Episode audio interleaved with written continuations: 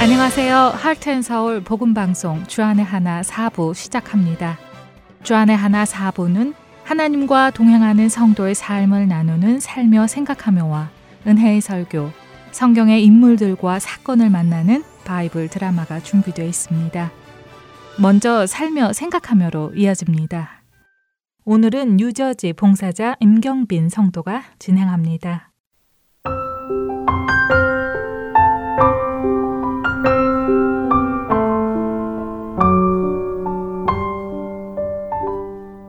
도대체 11조를 얼마 하는 거야? 10분의 1이야, 10분의 2야, 10분의 3이야. 11조의 기준이 뭐야? 재정을 맡으셨던 집사님이 주일에 못 오시는 바람에 제 남편이 집사님 대신 재정부에서 헌금 개수를 도와주고 집에 돌아왔는데 제가 낸 11조의 액수를 보고는 화가 나서 이해할 수 없다는 듯이 질문을 쏟아냈습니다. 제가 저희 가정에 돈 관리를 하고 있었기 때문에 남편은 제가 마음대로 돈을 썼다고 화가 난 것인지 평소에 화를 잘 내지 않던 남편이 굉장히 민감하게 반응한다고 생각이 들었습니다. 갑자기 쏘아붙이는 남편의 질문들은 저를 당황하게 만들었죠. 마음속으로는 올 것이 왔구나. 한 번은 넘어야 할 산이지. 지혜롭게 잘 대답해야 될 텐데, 주님 도와주세요. 이렇게 기도했습니다. 어, 실은 지난주에 못 내서 이번 주에 같이 냈어. 그래서 금액이 많아 보이는 거야. 아니, 우리 버는 돈이 얼만데 대체 어떻게 계산을 하는 거야? 2주일치가 아니라 한 달치는 되겠다. 우후, 내가 얼마나 힘들게 일해서 버는데 왜 마음대로 금액을 정해서 내는 건데? 다음 주부터는 11조가 얼만지 다른 헌금은 얼만지 나한테 허락받고 내. 알았어? 허락? 마음속으로 부글부글 끓어오르는 화를 참으니 눈물이 나려 했습니다. 같이 고생해서 번 돈인데 마치 혼자 벌어온 것처럼 말하는 것도 그렇고 의논이 아닌 허락이라는 단어를 쓴 것도 거슬리기도 하고 아직까지 돈에 집착하는 남편이 안타깝기도 하고 여러 가지 복잡한 감정들을 억누르며 최대한 차분하게 말하려 했습니다. 여보, 이렇게 11조 할 수 있는 게 얼마나 감사해. 기억 안 나? 우리 페루에서 먹고 살 돈도 없어서 고생할 때. 난 그때 하나님께 기도했어. 우리도 11조 할 수 있게 해달라고. 여보, 나는 자기가 다른 거는 몰라도 하나님한테 드리는 거는 아까워하지 말고 드렸으면 좋겠어. 우리가 가지고 있는 모든 것은 하나님이 주신 거잖아. 우리 생명도, 우리 시간도, 우리 건강도, 그리고 우리 딸도 우리가 가진 모든 것은 하나님 건데 왜 맨날 잊어버리고 자기 것처럼 그래? 몇 해 전 저희 부부가 나누었던 대화입니다. 그때 그 일 이후로 저는 헌금 봉투에 얼마를 넣을지 허락을 받고 넣지는 않습니다. 대신 헌금 봉투에 항상 모든 것이 아버지의 것입니다. 감사합니다. 라고 적고 있지요. 하나님께 감사함을 잊지 않고 싶어서 제 자신과 남편에게 되뇌이는 것처럼 매주마다 써서 확인합니다. 제가 이렇게 하는 이유는 두 가지입니다. 첫째는 돈을 사랑하지 않으려는 노력 중의 하나입니다. 돈의 노예가 되지 않고 돈을 잘 사용하는 사람이 되고 싶은 저의 작은 몸부림이라고 해야 할까요? 돈을 써야 할 일이 생길 때 하나님께 세 번 묻고 사용하고 돈이 생기면 이 돈의 몫은 어느 용도일까를 생각하고 제 주머니에 고여있지 않도록 고민하며 사용하도록 노력합니다. 그리고 이렇게 하는 이유 두 번째는 제가 믿음이 없기 때문입니다. 저에게 아들의 생명까지도 내어주신 하나님의 은혜를 생각하면 못할 것이 없다고 말은 하는데 막상 지갑에 있는 돈을 꺼내서 하나님이 원하는 곳에 쓰라고 말씀하실 때 망설여지는 제 자신을 볼 때마다 제가 믿음이 없음을 깨닫게 되기 때문입니다. 돈의 소유권이 저에게 있는 것처럼 생각하고 행동하기를 늘 반복하기 때문이지요. 매일매일 반복되는 하나님과 돈의 우선권 싸움은 늘 하나님의 승리로만 끝나지는 않습니다. 때로는 믿음이 적은 남편 뒤에 숨어서 남편에게 순종하는 척 적당히 살까 하는 비겁한 생각을 할 때도 있습니다. 그러나 그렇게 부족한 저를 하나님은 말씀으로 다시 승리하게 일으켜 주시고 생활에서의 많은 간증거리로 돈을 잘 사용하도록 깨닫게 해주시고 은혜를 주고 계십니다. 디모데전서 6장 17절과 18절 말씀 내가 이 세대에서 부한 자들을 명하여 마음을 높이지 말고 정함이 없는 재물에 소망을 두지 말고 오직 우리에게 모든 것을 후히 주사 누리게 하시는 하나님께 두며 선을 행하고 선한 사업을 많이 하고 나누어 주기를 좋아하며 너그러운 자가 되게 하라. 또 누가복음 12장 33절과 34절 너희 소유를 팔아 구제하여 낡아지지 아니하는 주머니를 만들라. 곧 하늘에 둔 바 다함이 없는 보물이니 거기는 도적도 가까이 하는 일이 없고 좀도 먹는 일이 없느니라. 너희 보물 있는 곳에는 너희 마음도 있으리라. 라는 말씀들처럼 성경의 곳곳에 있는 돈에 관한 구절들은 저의 길잡이가 되어 주십니다. 우리가 세상을 살아가면서 꼭 필요한 것들 중에서 하나를 꼽으라면 여러분들은 어떤 것을 택하실까요? 저는 돈을 택할 것 같습니다.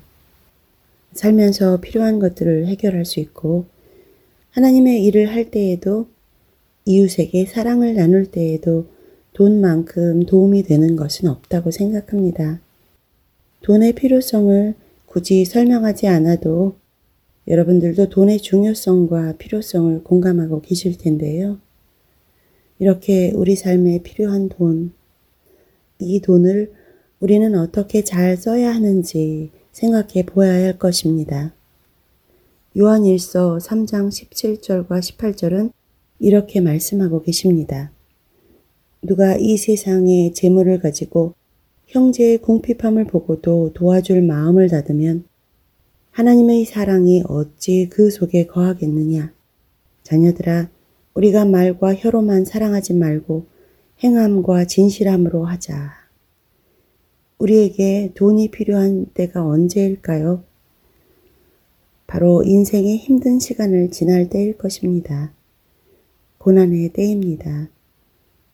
건강을 잃고 병원비가 필요할 때, 실직을 했거나 사업 자금이 필요할 때, 불경기로 인해 가게 운영이 어려워질 때, 남편을 잃고 생활이 막막할 때, 이런 때일 것입니다.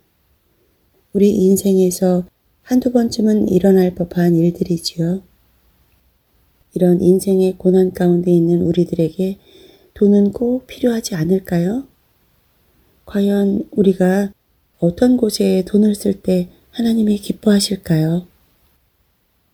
모든 사람이 부자가 되고 싶어 하는 요즘 세상에서 단순히 돈이 많은 사람이 부자가 아니라 진정한 부자는 바로 그리스도의 부유함을 가진 자임을 세상이 알 수 있다면 얼마나 근사한 일일까요? 우리는 돈과 재물, 지위나 소유가 덜한 것을 걱정하지 않고 두려움 없이 살 수 있는 능력을 가진 그리스도의 부유함을 가진 사람들입니다. 이 능력을 성령님의 인도하심에 따라 다른 사람을 돕는 곳에 써야 하지 않을까요? 주님이 맡겨주신 돈을 주님이 기뻐하시는 곳에 기쁜 마음으로 하나님 아버지께 되돌려 드려야 할 것입니다. 이 땅에서 우리는 청지기에 불과하니까요. 이런 그리스도의 부유한 마음으로 하나님 보시기에 충성된 청지기의 삶을 잘 감당하는 저와 애청자 여러분이 되시기를 소원합니다.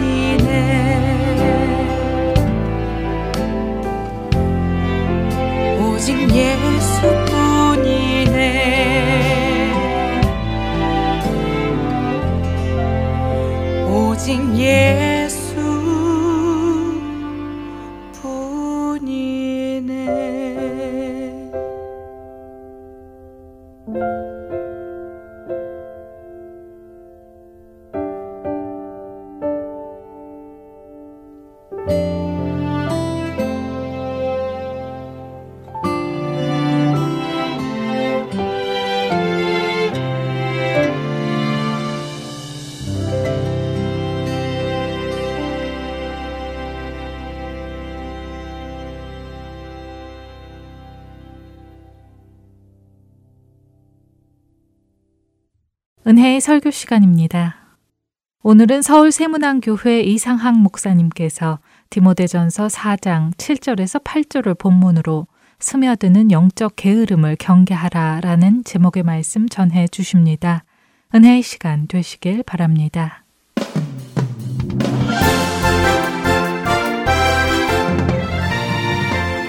하나님께서 이 주일에 우리에게 주시는 말씀은 디모데 전서 4장 7절 8절 말씀입니다. 망령되고 허탄한 신화를 버리고 경건에 이르도록 네 자신을 연단하라. 육체의 연단은 약간의 유익이 있으나 경건은 범사에 유익하니 금생과 내생에 약속이 있느니라. 아멘. 성도님들은 자기 인생을 사랑하시죠? 오늘 말씀은 조금 부담스러운 말씀입니다.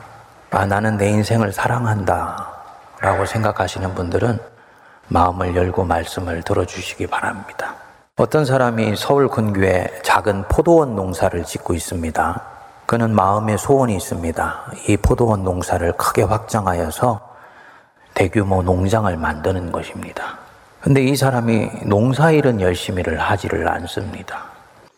다른 사람들은 날마다 포도원에 가서 가꾸고 구석구석을 살피고 기밀 매고 돌보는데 이 사람은 포도원에는 거의 나가지를 않고 집에서 잠을 자거나 친구들과 놀러 다니는데 시간을 보냅니다.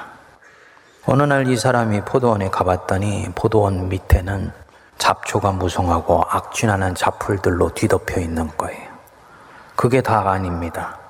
온갖 진드기와 벌레가 가수 원 전체에 퍼져서 포도 가지와 잎을 갉아 먹습니다. 여러분, 이 사람이 가을에 포도원의 결실을 기대할 수가 있겠습니까?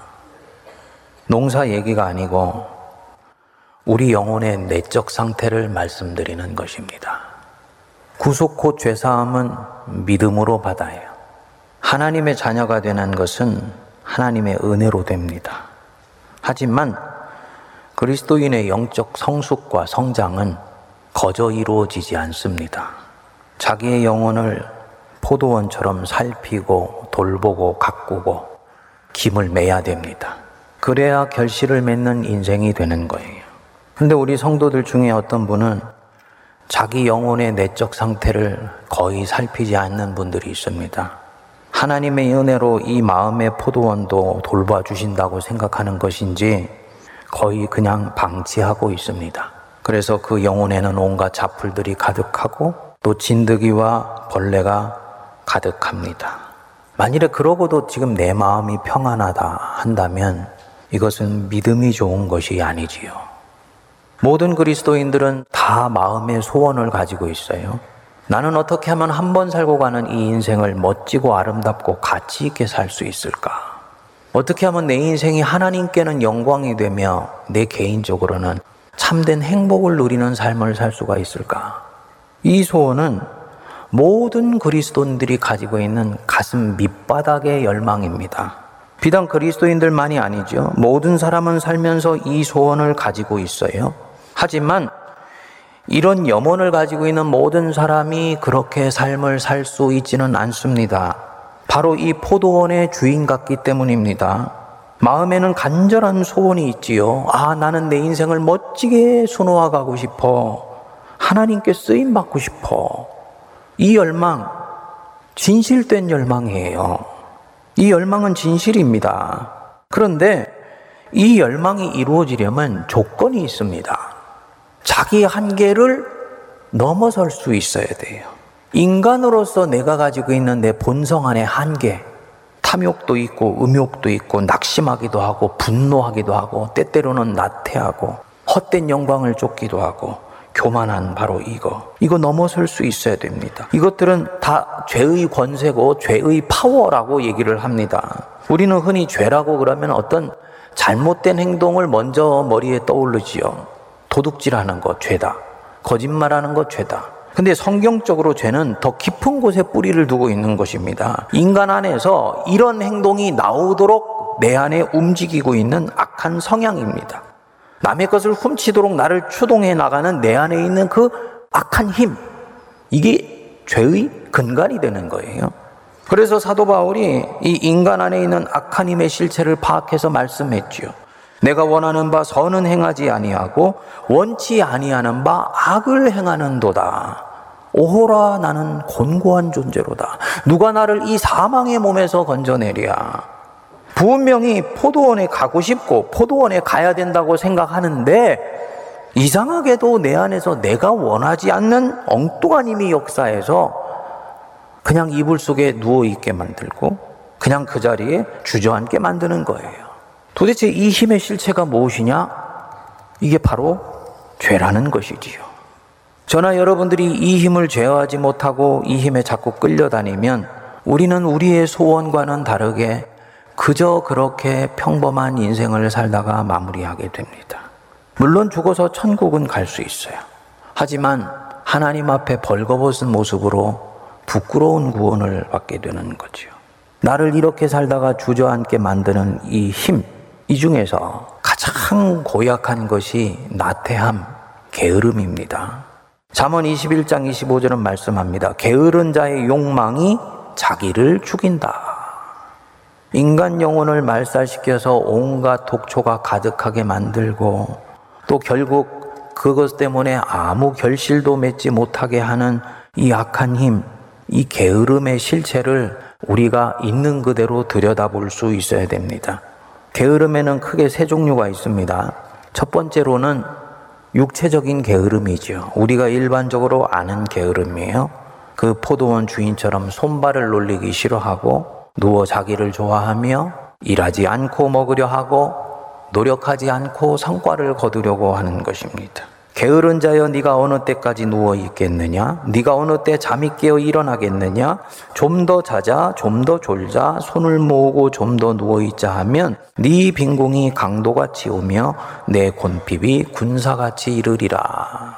말씀합니다. 육체적으로 게을러지면은 안 돼요. 나중에는 이것이 습성이 되어 버려서 이 사람은 하나님의 자녀가 되는 은혜는 얻지만 평생을 그 은혜의 끝자락만 붙들고 살다가 인생을 마무리하게 됩니다. 받은 달란트가 분명히 있는데 땅에 묻어놓고 쓰지 않는 사람이에요. 요즘 젊은이들 중에는 자기 자신이 흙수저로 태어났다고 미리 인생을 포기하고 게으르게 사는 사람들이 의외로 많이 있다 그럽니다.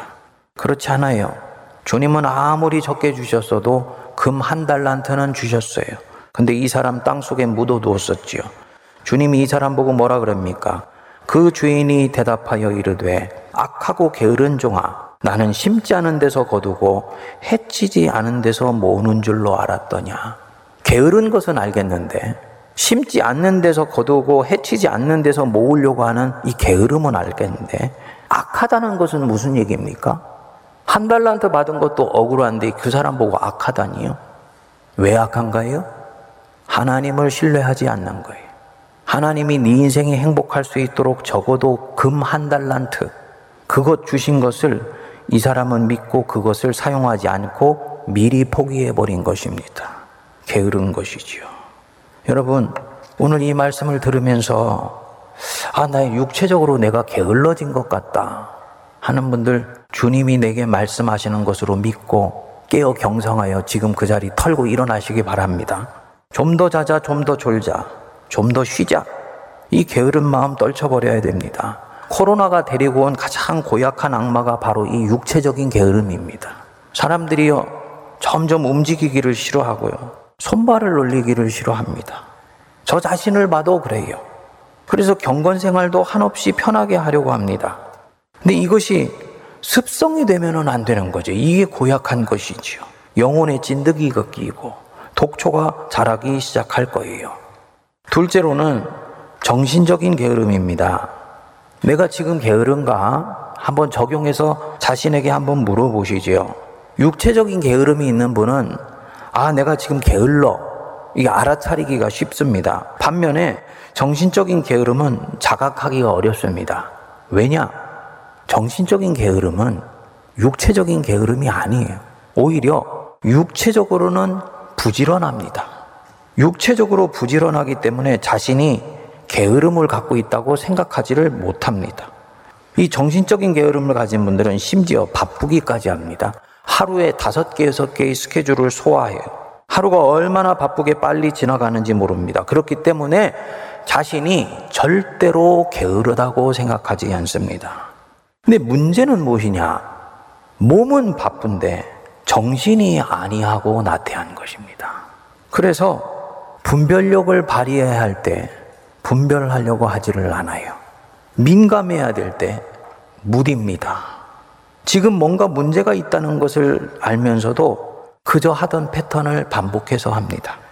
여러분, 이전에는 옳았는데 세월이 가서 지금은 그것이 환경이 바뀌었기 때문에 이제는 그렇게 하면 안 되는 경우들이 있지 않습니까? 그런데 정신적인 게으름에 빠져 있으면 이건 것을 인정하고 싶지 않습니다. 정신적인 나태함입니다. 교회에서 매년 교회력을 따라서 행사를 하지 않습니까? 하던 것 똑같이 그대로 반복해서 하는 것. 패턴도 방법도 방향도 똑같은 것. 정신적인 게으름이에요. 이것은 교회를 제도로 보는 것입니다. 교회는 신학적으로는 제도가 아니라 생명입니다. 그래서 church를 life라고 얘기를 하는 거예요. 생명이라는 것은 무엇이냐? 자라는 거죠. 교회도 삶이 있는 거예요. 생명은 각각의 성장 주기에 따라서 주는 물의 양이 다르고 주는 영양소가 달라집니다. 교회도 마찬가지예요. 작년과 올해 이미 성도들은 달라졌어요. 영적으로 자랐거나 코로나 때문에 영적으로 다운됐습니다. 그러면은 이 생명의 민감성을 가지고 있다면은 당연히 다르게 접근해야 되는 것이 맞는 거지요. 그런데 정신적으로 게으르면 그냥 하던 것을 기계적으로 반복하게 됩니다. 그러면은 교회의 삶이 시간이 지나면서 시들시들해지는 것입니다. 안 되는 것이죠.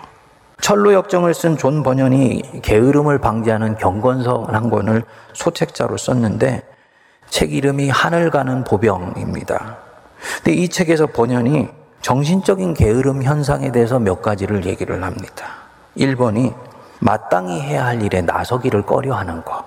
그 정신적인 게으름입니다. 나섰다가 괜히 손해볼까봐 그냥 있는 것입니다. 그래서 정신적으로 게으른 사람은 정의나 공의에 별로 관심이 없습니다. 내 개인의 행복에 직접 관련이 없다고 보는 거예요. 하지만 기독교적으로는 이것을 나태함라고 그럽니다. 또 미루기를 좋아하는 것. 지금 할 일을 자꾸 뒤로 미루는 것. 정신적인 게으름이죠. 또 중간에 조금만 일이 생기면 열심히 일하지 않으려고 어떤 이유를 만들어내는 거예요. 나 열심히 하려고 했는데 네가 내 기분 상하게 해서 일하기 싫어졌어. 라고 생각합니다. 그리고 놓아버리는 거예요. 정신적인 게으름입니다.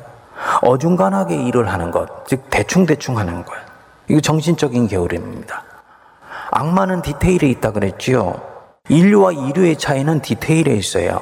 근데 우리는 꼼꼼하면 너무 자잘하다고 얘기를 하고요. 너무 세세한데 신경 쓴다고 그럽니다. 아니에요. 기업에서 제품 하나도 마찬가지입니다만 한 사람의 생명이 자라도록 하는 일에는 굉장히 디테일한 부분까지 신경을 써야지 됩니다. 영적으로 부지런하는데 굉장히 중요한 부분입니다. 셋째로는 영적 게으름입니다. 세 종류의 게으름 중에서 가장 분별하기가 힘든 게으름입니다. 내가 이 영적인 게으름에 지금 걸려 있다. 그거 어떻게 할 수 있느냐? 이분은 육체도 부지런하고 정신도 계속 움직이세요. 그런데 문제는 무엇이냐면 그 움직임에 방향성이 없습니다. 목표와 목적이 없이 바쁜 거예요. 고린도 전서 9장에 보면 신앙의 삶에서 상을 받기 원하면서 달려가는 삶에 대해서 사도 바울이 말씀하세요. 24절에 보면 운동장에서 다름질하는 자들이 다 달릴지라도 오직 상을 받는 사람은 한 사람인 줄을 너희가 알지 못하느냐. 요 한 사람이라는 말에 주목하지 아니하셔도 됩니다. 승자 독식한다는 얘기가 아닙니다. 핵심 초점은 뭐냐면 다름질을 열심히 한다고 다 상 받는 것이 아니다. 상을 받는 사람은 정해져 있다는 것입니다. 연이어 말씀하지요. 너희도 상을 받도록 이와 같이 다름질하라. 그러면 어떤 사람이 땀 흘려 경주했는데도 상이 없는 사람이냐? 26절에 나옵니다. 다름질 하기를 향방 없는 것 같이 아니하고 싸우기를 허공을 치는 것 같지 아니하며 바꿔서 얘기하면요. 다름질하는데 방향성이 없다. 싸우는데 허공을 치는 번지를 휘두르는 사람. 즉, 목적 없이 어떤 일들을 그냥 거기에 있으니까 해대는 경우들. 오늘은 목적이 여기로 향하고 또 내일은 목적이 저리로 향합니다. 밖에서 자극을 주는 것에 즉자적으로 반응해요. 그래서 이쪽이 자극하면 이리로 달려가고 저쪽이 자극하면 저리로 달려갑니다. 내 안에 방향성이 없기 때문이에요. 이런 사람은 열심히 하지만 상이 없어요. 어떤 사람이 상을 받느냐? 25절에 사도 바울이 말씀하지요. 이기기를 다투는 자마다 모든 일에 절제하나니 그들은 썩을 승리자의 관을 얻고자 하되 우리는 썩지 아니할 것을 얻고자 하노라. 썩지 아니할 승리자의 관을 얻고자 하는 사람. 방향성이 분명하고 목적 의식이 분명히 세 있고 내 인생의 부르심은 이것이기 때문에 나는 내 삶의 큰 줄기를 바로 여기에 드릴 거야. 라고 생각하면서 자기의 삶을 그리로 신실하게 추동해 가는 사람이에요. 그래서 내가 가고자 하는 방향과 직접 관련이 없을 때는 가고 싶지만 참습니다. 그래서 이 목적의식이 분명하면 좋아 볼지라도 취하지 않습니다. 자극할지라도 바로 반응하지 않습니다. 거기 말씀했지요? 이기기를 다투는 자마다 모든 일에 절제하나니.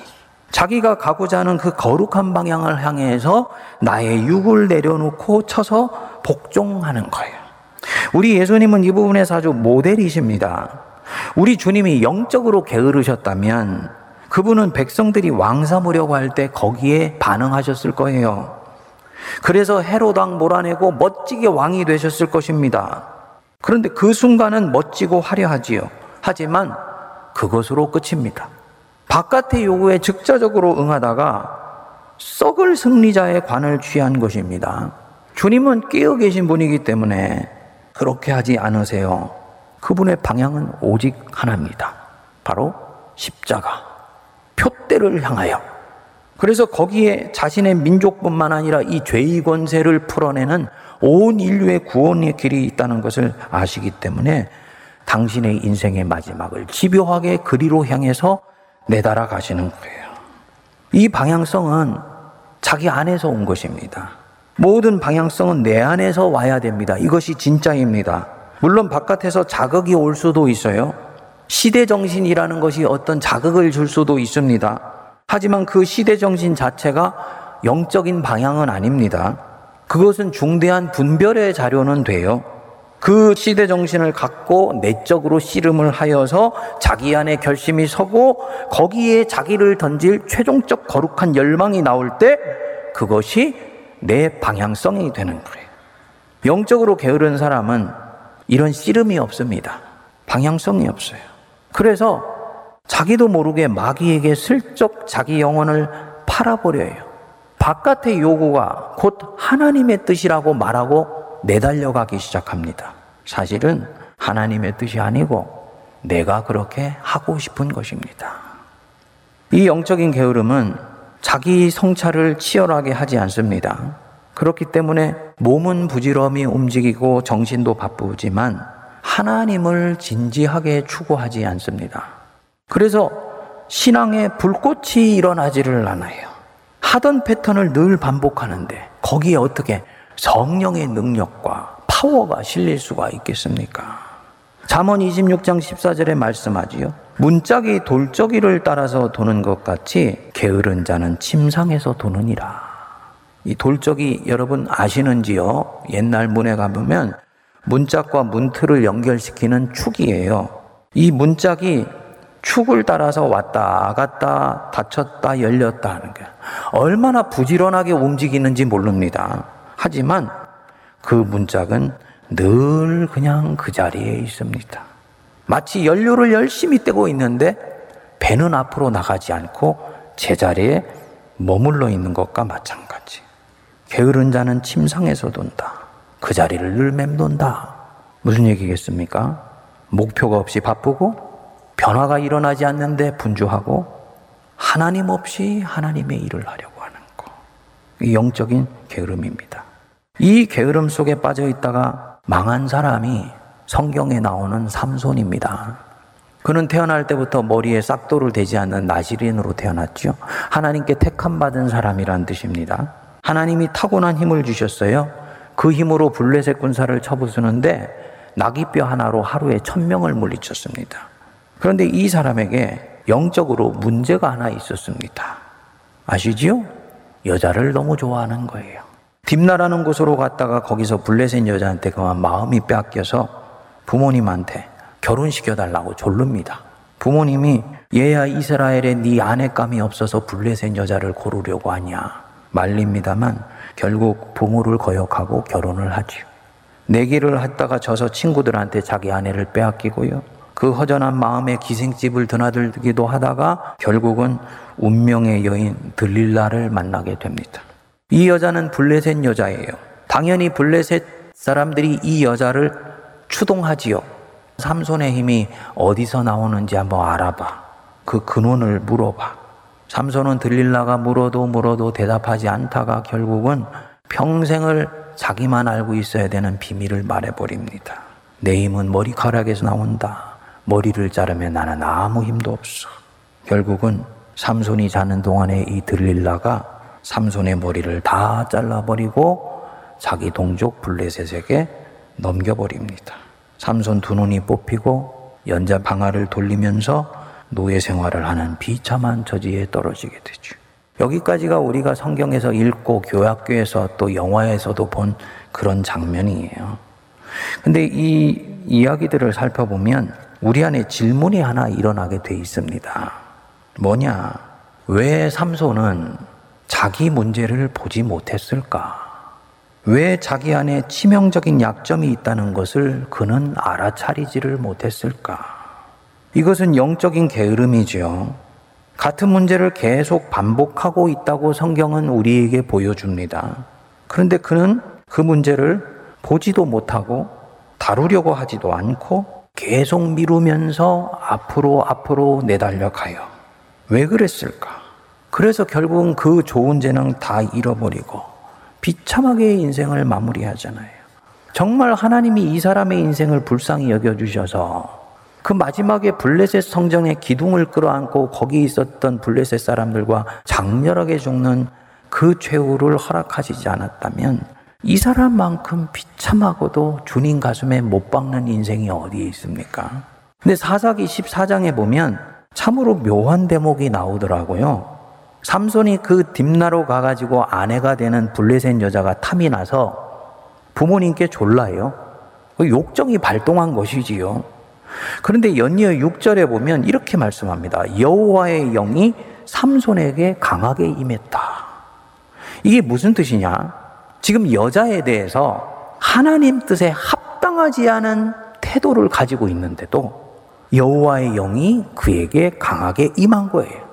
하나님의 영은 맑고 순순하고 주님 앞에 하자가 없을 때 임할 것 같은데 주님 마음에 합하지 않은 마음을 가지고 있는데도 여호와의 영이 강하게 임했어요. 그래서 블레셋을 치고 대승을 거둡니다. 자, 그러면 삼손이 잘했기 때문에 지금 하나님의 영이 삼손에게 내린 것이 아니지요. 왜 임했을까요? 이유는 한 가지예요. 삼손이 가지고 있는 책임과 그의 직위 때문입니다. 사사이기 때문에 사사를 통해서 하나님이 이스라엘을 살피셔야 되기 때문에 이 사람에게 하나님의 영이 임한 것입니다. 그런데 삼손은 오해합니다. 자기가 하나님의 일에 승승장구하고 있는 것을 보니까 아, 지금 내가 잘 하고 있는 것이구나 하고는 자기 영혼의 상태를 살피고 돌보는 데는 나태한 것입니다. 하나님의 일이 잘 된다고 내 영혼이 당연히 잘 되는 것은 아닌데 이것을 놓친 것이지요. 이 바로 영적인 게으름의 함정입니다. 이 게으름이 무서운 것이 이 영적 게으름은 어느 날 갑자기 무너져 내리게 돼요. 외적으로 무너지면 내적으로 강건히 서 있으면 이길 수 있습니다. 근데 내적으로 무너졌기 때문에 이미 손을 쓸 겨를이 없습니다. 성도님들, 우리 꼭 기억하십시다. 내가 지금 사회적으로 일이 잘 풀리고 있다. 모든 일이 형통한 것 같다. 아니, 거기까지는 가지 않는다 할지라도 나는 크게 요즘 힘들고 어려운 일이 없이 순적하게 살고 있는 것 같아. 여기에 속으시면 안 됩니다. 스스로에게 반드시 물으셔야 돼요. 자, 이렇게 모든 것들이 두루 평안한데 하나님하고 나하고의 관계는 어떤가? 즉, 내 영적 상태는 지금 어떻게 돼 있는가? 혹시 육체적으로 부지런하고 정신적으로 근면해서 사회에서 성과를 얻었는데 삼손처럼 바로 그것이 내게 착시 현상을 주어서 내 영적 상태가 안전하다고 착각하고 있지는 않습니까? 만일 그렇다면 그분은 지금 자기의 영혼을 방치하고 있는 거예요. 시간이 지나면서 그 영혼은 자풀이 자라기 시작할 것이고요. 진드기와 온갖 벌레가 번식하기 시작할 것입니다. 가랑비에 옷 젖듯이 서서히 젖어가다가 어느 날 삼손처럼 갑자기 무너져 내렸는데 이것은 내적인 무너짐이기 때문에 손을 쓸 수가 없습니다. 그래서 이 게으름이 얼마나 무서운 것인지 고대로부터 이 나태함, 이 게으름은 아케이디아라고 그래서 정오의 악마라고 불렀습니다. 여러분 하루 중에 제일 나른해지는 때가 언제입니까? 정오지요. 그러니까 그리스도인들이 나른할 때, 방심하고 있을 때, 뭔가 오늘 삶이 괜히 지루해지면서 새 것이 내게 찾아왔으면 좋겠다고 생각하고 자꾸 엽는지를 하고 겼는지를 하는 바로 그 정오에 찾아와서 그 영혼을 그 자리에 주저앉혀 버리고 믿음에서 이탈시켜 버리는 거예요. 그래서 가장 극악한 마귀가 이 아케이디아, 이 게으름, 나태함이라고 불렀습니다. 정말 이것이 무서운 이유는 아케이디아는 잘 찾아내기가 힘듭니다. 오늘 이 설교를 들으셔도 여러분들 중에 내가 거기에 해당된다라고 선뜻 동의하기 힘든 경우들이 내 안에 여러 가지 요인들이 작용하고 있어요. 이유가 있습니다. 이 게으름과 나태함은 주된 동기가 빗나간 자기 사랑에서부터 시작이 됩니다. 좀 더 자자, 좀 더 졸자, 좀 더 눕자. 어제도 그랬는데 오늘도 그러고 내일도 그래요. 왜 그렇게 하고 있을까요? 자신이 지금 게으르다고 생각하지 않고 있다고요. 자신은 그렇게 할 수 있는 권리를 가지고 있고 나는 지금 육체적으로 대단히 피곤하며 나는 좀 쉬어야 돼 라고 생각하고 있는 것입니다. 즉, 자기 사랑에서부터 이것은 오는 거예요. 만일에 그가 자기 자신의 영적 상태를 진정으로 깨어서 볼 수 있으면 당연히 이불을 박차고 튀어나가지요. 근데 그렇게 하지 않아요. 나를 위해서는 이것이 지금 필요해. 라고 생각을 합니다. 안식과 게으름은 종이 한 장 차이입니다. 안식할 때와 게을러서 쉬고 싶을 때는 표면적으로는 거의 차이가 없습니다. 나중에 보면 알아요. 안식을 잘 했을 때는 하나님과의 사이가 가까워져 있습니다. 근데 반대로 게을러 가지고 쉬고 싶어서 쉬고 났을 때는요. 하나님과 더 멀어져 있습니다. 그리고 자꾸 그쪽으로 가고 싶어져요. 본인은 생각하지요. 신앙생활 요란하게 할 필요가 없어. 이건 하나님이 내게 주신 자유야. 내 뜻대로 해도 돼. 굳이 교회 나가서 예배 드릴 필요가 없어. 있는 그 자리에서 집중해서 드리고 시간 절약해서 여유 있게 시간을 가져도 돼. 이런 모든 마음들, 이거 다 자기를 사랑하는 마음에서 오는 것인데 문제는 무엇이냐? 빗나간 자기 사랑이라는 거지요. 진정 자기를 사랑하는 사람은 태도가 다릅니다. 하나님이 여러분을 사랑하십니다. 나가면 성도님들이 가슴에 와닿으면 아멘 그러죠. 여러분 게을러지시면 안 돼요. 그 자리에서 털고 일어나세요. 라고 얘기하면 아멘을 합니까? 안 하잖아요. 이유가 뭐냐? 목사님이 오늘 괜히 나를 힘들게 하고 있다고 생각을 하는 거예요. 근데요, 10명 중에 한 명 성도 중에요. 나를 채찍질 하는 석유에 더 허리를 교치 세우고 눈이 반짝반짝 하는 석유. 저는 그분은 진짜로 자기 인생을 사랑할 줄 아는 분이라고 봅니다. 빗나간 자기 사랑이 아니고 참된 자기 사랑을 할 줄 아는 분이에요. 한 번 살고 가는 인생, 어떻게 하면 내가 주님 앞에 온전히 쓰임 받는 삶 살 수 있을까 생각하면서 쓴 약을 기꺼이 마시려고 하는 것입니다. 우리 성도님들이 바로 그 믿음 가질 수 있게 되기를 바랍니다. 주님의 이름으로 여러분께 권면드립니다. 지금이라도 오늘 말씀에 찔림이 있는 분들은 털고 일어나셔야 돼요. 그 자리에 계속 계시면 안 돼요. 이 게으름을 극복하는 길을 성경이 말씀을 해주세요. 이거 물리치는 명약은 한 가지밖에 없습니다. 자꾸 나른해지고 무력해지려는 나 자신의 의지를 지금이라도 흔들어 깨우고 스스로를 양육하고 훈련하는 자리로 밀어 넣는 거예요. 내가 나를 컨트롤할 수 없으니까 그런 환경 속에 나를 밀어 넣는 것입니다. 오늘 말씀처럼 경건에 이르도록 자기 자신을 연단하라. 이 말씀입니다. 영어로는 train yourself to be godly 이렇게 나옵니다. 거룩해지기 위해서 자신을 훈련하고 연마하라는 거예요. 나른한 자기를 흔들어 깨워서 훈련의 자리로 너를 밀어넣으라. 바로 이 거룩해지는 훈련이 금생과 내생에 약속을 준다. 내생에 가면 이분은 엄청나게 큰 축복이 있습니다. 어디까지 올라왔느냐가 중요한 것이 아니라 내가 어디서부터 자기 자신을 끌어올렸느냐가 훨씬 주님 보실 때는 귀하고 아름다운 것이기 때문입니다. 금생에도 약속이 있어요. 다른 사람들이 자신의 존재를 몰라준다 할지라도 이 사람들은 하나님의 나라의 일에 요긴하게 사용됩니다. 하나님 성전의 주춧돌이요. 이 중심돌처럼 주님이 볼 때는 사용하는 분들이에요. 당연히 금생에 약속이 있는 거지요. 여러분, 지금 있는 그 자리에 그대로 있지 마십시다. 이미 게으름이 내 안에 스며들어서 여러분들이 인생 속에서 하나님이 주시는 축복과 은혜가 날아가기 직전일 수도 있어요. 자기 자신을 양육과 훈련의 자리에 밀어 넣으시기 바랍니다. 목사님, 올해는 바빠서요. 몸이 바쁩니까? 그런데 영혼은 자고 있다. 그것은 정신적인 게으름이고 영적 게으름이야. 흔들어 깨워야 됩니다. 예배 자리에 나오세요. 기도하시기 시작하십시오. 교회가 허락한 양육과 훈련 프로그램에 자기를 밀어 넣어서 거기에서 내 영혼을 깎고 닦으면서 담금질 하십시오. 하나님 일에 더욱 집중하세요.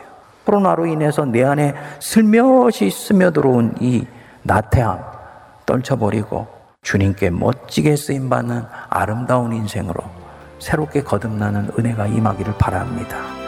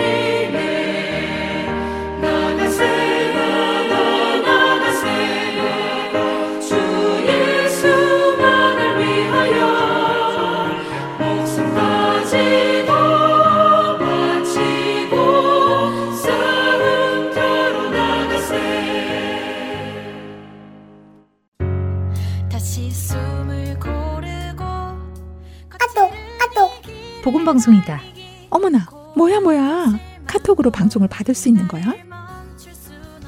그럼요. 할트앤 서울 복음 선교회로 전화 주세요. 방송국 전화번호는 602-866-8999번입니다.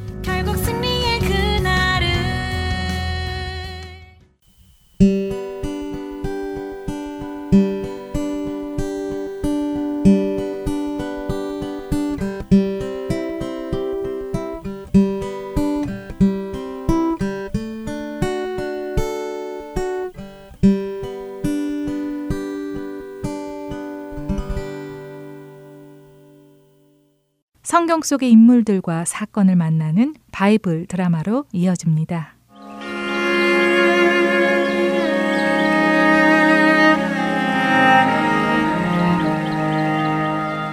애청자 여러분 안녕하세요. 바이블 드라마 사무엘 편 진행의 박용규입니다.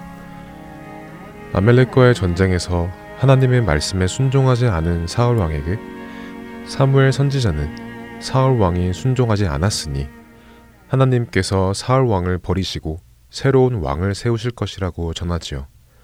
그 말을 듣고 사울 왕은 회개하기보다는 다른 사람들 앞에서 자기 체면을 좀 세워달라고 간청합니다.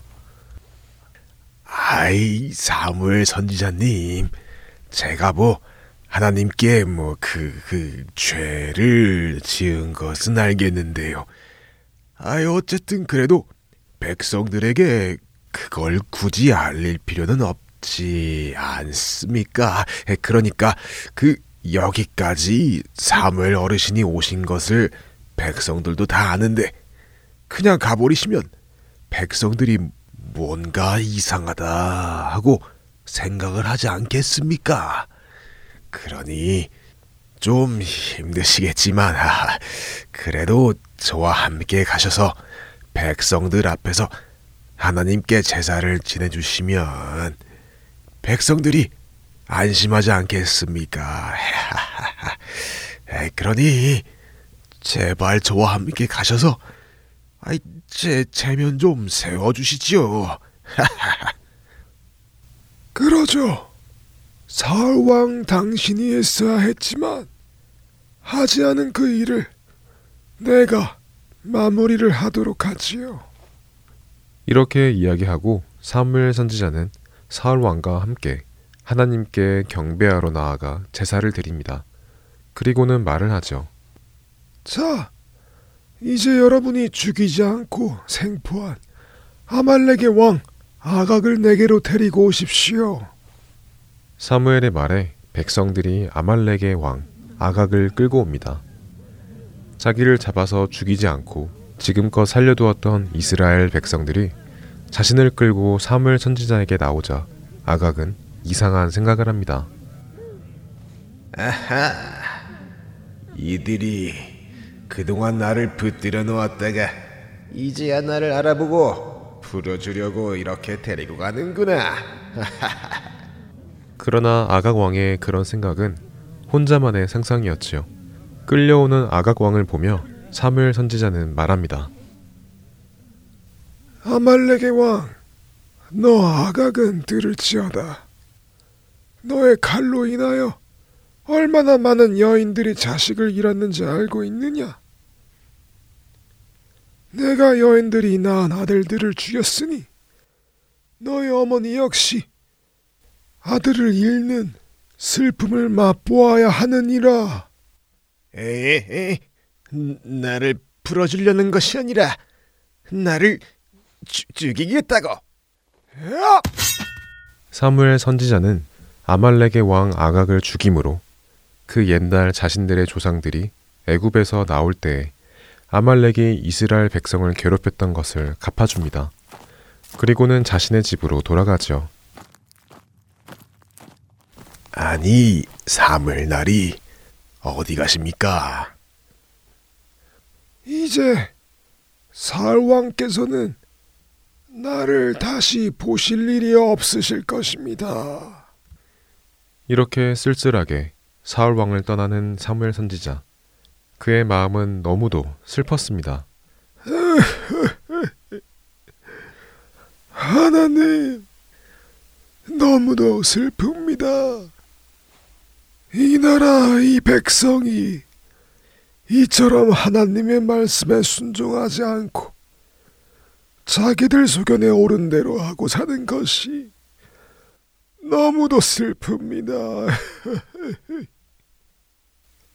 도대체 왜들 이럽니까?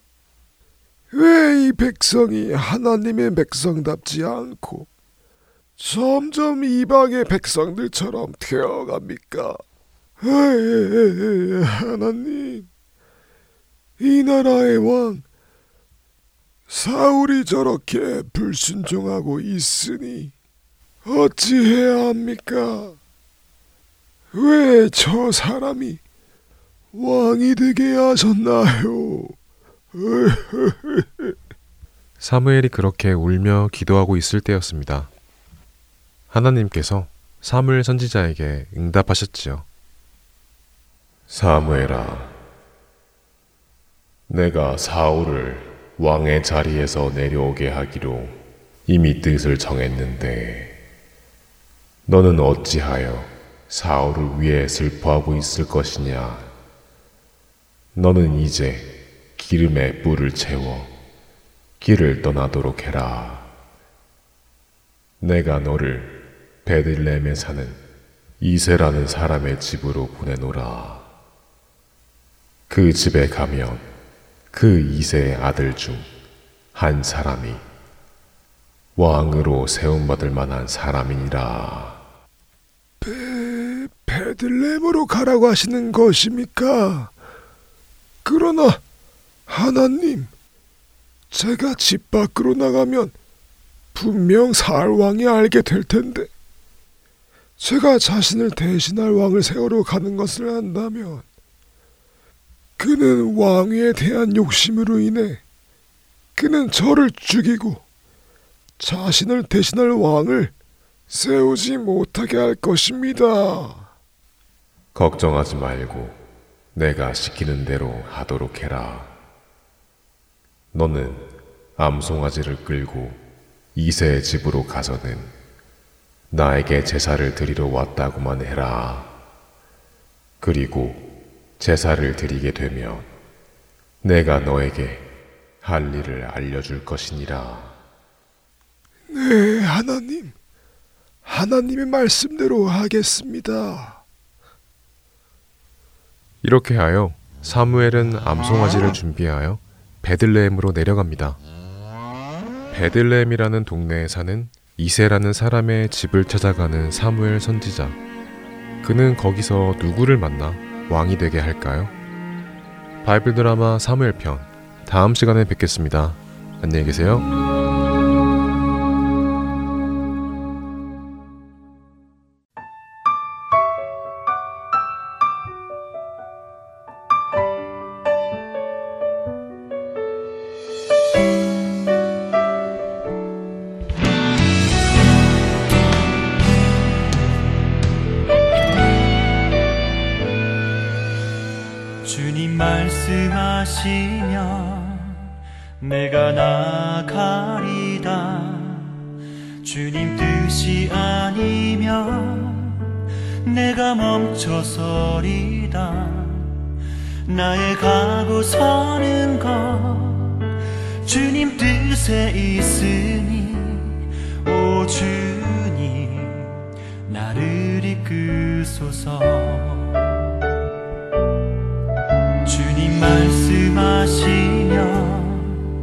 내가 나가리다.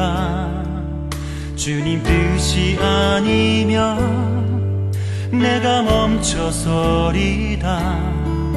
나의 가고 서는 것 주님 뜻에 있으니 오 주님 나를 이끄소서.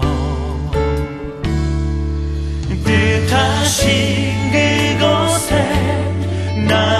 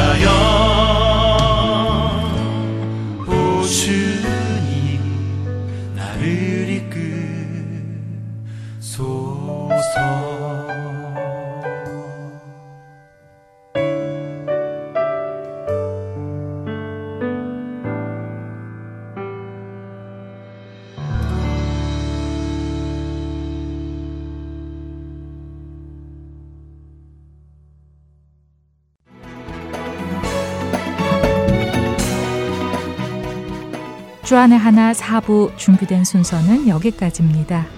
언제나 하나님의 임재 속에 거하시는 하루하루 되시길 소망합니다. 청취자 여러분, 고맙습니다.